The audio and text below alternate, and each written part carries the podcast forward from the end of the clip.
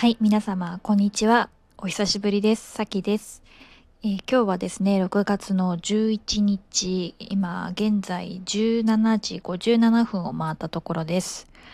はい。少しお気づきの方もいるかもしれないんですけど、挿入、挿入歌というか、なんかこう BGM みたいな前は流してたんですけど、いや、携帯を変えまして、ちょっとそれを流すとすごく音が割れちゃうので、もしかしたら今後流さなくなるかもしれません。はい、ご無沙汰してますね。5月の末に前回の、あのートークを流してからもう11日も、11日以上ですかね、経ってしまいました。すいません、もうちょっと、あのー更新頻度上げたいなと思いながら、なかなか手つかずでした。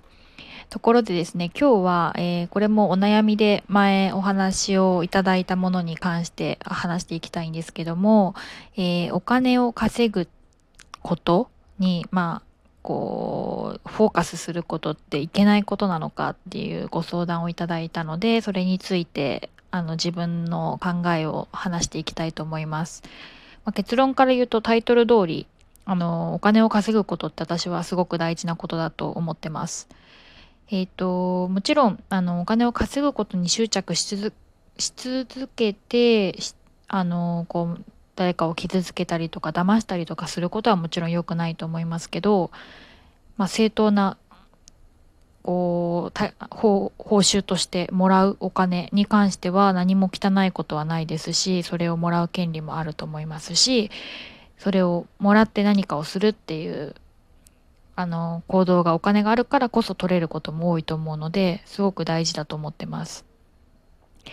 で、ちょうど、あの、悩みもらったからっていうわけでもなく、私もお金のこともう少し、あの、考え直したいなっていう気持ちもあって、あの、ちょうど昨日ですね、オンラインのあの、ストア化っていうの皆さんご存知ですか？こう、いろんな方がオンライン授業だったりとか、講座を開いていて、まあ、だいたい500円から高いものとかだと2万円ぐらい払って、こう、講座を受けれるものなんですけど、あの、私ちょうど、えっ、と、お金と資産運用に関してのセミナーというか講座を昨日受けました。ですごくやっぱりお金に関して勉強することってす大事ですし、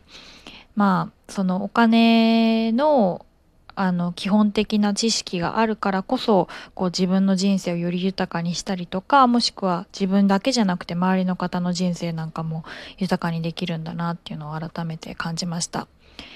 で私もその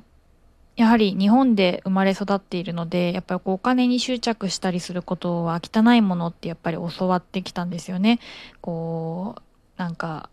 お金はこうまあ本当に最低限でいいっていうようなまあ教育の中で生きてきてるので昔はそこまでお金に対してもこう稼いでいくっていうことに対してあまり意識してなかったですしお金の使い方っていうのもすごくこう管理しきれてなかったところがあります。あの美術大学であの一人暮らししてた時とかももう奨学金ももらってましたし仕送りもあの少しだけもらっていてまあ自分の生活費はバイトをしないとあの足りないぐらいの感覚でこう生活してたところもあって結構余裕のないあの学生時代でしたね。なのでこう新卒でこう日系の客室乗務員になったんですけど、まあ、その時実家に住んでたこともあって結構お金には余裕があってお給料が特別高いわけでも何でもないんですけどあのもうほとんどもちろん実家にいくらかお金入れてましたし奨学金の返済なんかもあってもそれでもやっぱりこうフリーに使えるお金が多すぎて、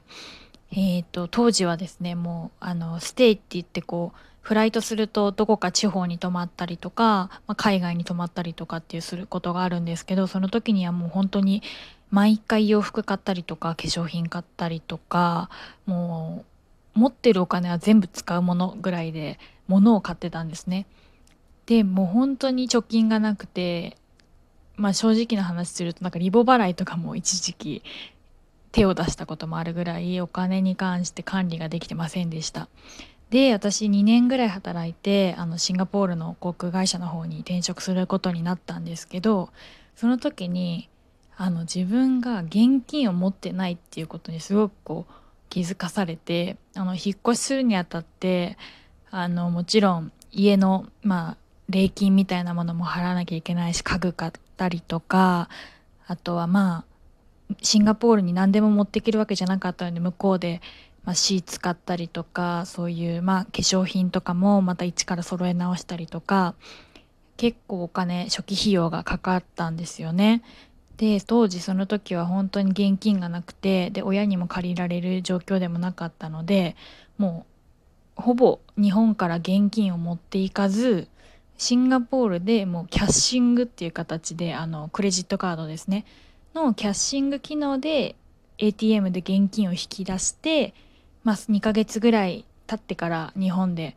こうお金の引き落としが来ると思うんですけど、まあ、それを目当てにそこまでにお金をまた入れ直すっていうところを目標にして生活をし始めたっていうのがありました。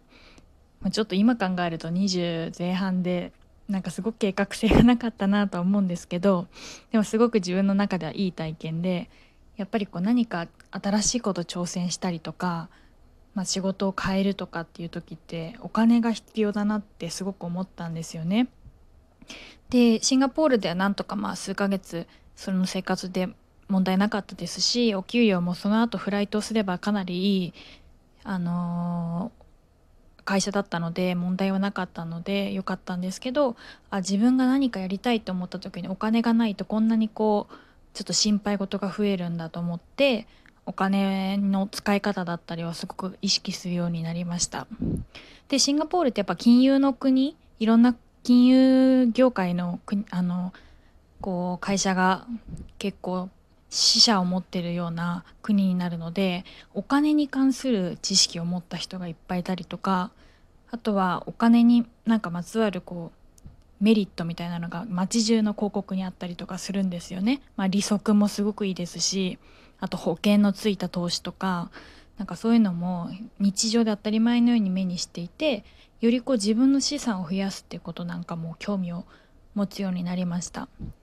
なので無駄まず、まあ、資産を運用するっていうのも一つ自分の中で興味があったんですけど運用する前にまず現金がないと話にならないので、まあ、当時だったらもうあのシンガポールの客室乗務員の日本人の方っていうのはもうタクシーばっか使うのが当たり前でしたけど私は本当片道1ドルとかのバスを使ったりとかあとはそうですねあのコンドミニアムっていう結構プールとかジムとかがついた家に住む日本人多いんですけど私は HDB っていう、あの国が運営しているような、まあ、団地みたいな全然そういう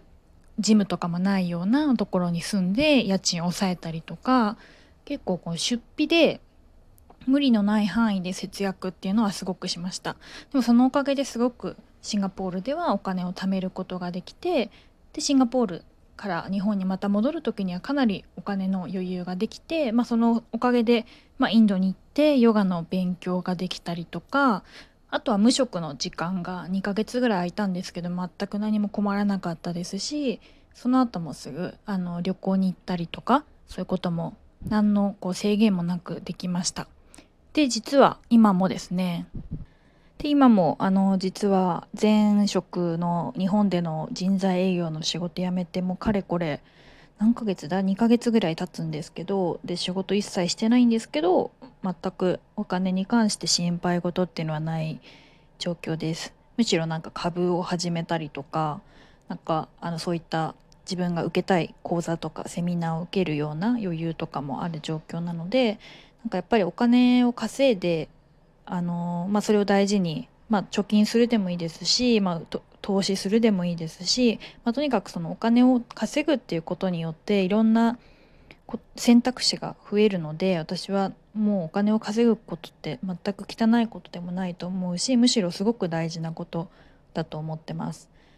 世の中ってやっぱりお金がないとできないことの方が多いと思うんですよね。お金がなくてもできることももちろんありますしお金がお金では買えないものとかもあると思うんですけどお金で買えることの方が圧倒的に多いと思うのでやっぱりそれその時に自分が欲しい欲しいだったり体験したいとかあのまあ、お金を時間で買うとかそういうことをするためにはやっぱりお金は必要かなと思ってます。そうですね。なので今日お話ししたかったのはお金を稼ぐことは大事ですしお金ができないと挑戦できなかったり、まあ、時間的にこう余裕がなくなってしまったりとかこう無職で働いてない時間って私すごい貴重だと思うんですけど働いてない時間も有意義に過ごすためにはお金が必要ですし、まあ、あとそうですね。あのまあ病気とかした時にお金がないと救えない命とかもあると思ってますね。まだ私は家族でそういう状況になった人はいないですけど3年前ぐらいまで飼っていた犬がすごい病気をしてまあ本当に月々10万20万ぐらいの治療費がかかったことがあったんですよね。でもその時にも当時は幸いにもお金があってその子の治療ができてまあ奇跡的に本当は数ヶ月でもう亡くなってしまうって言われてたのに、まあ、治療が終わった終わったというか治療が落ち着いてからはもう1年ちょっと生きたんですけどなんかそういうところでもしかしたらお金がなければ救えなかったかもしれないって思うとお金ってすごい大事ですし、まあ、それに執着せずにお金と一緒に生きるようにしていけば本当に人生は豊かになるんじゃないかなと思います。でさらにそれを誰か他の人に使えるようになるのが一番いいかなと思うので、まあ、私も今後もお金を稼ぐってことはすごく大事にしていきたい一つのことですね。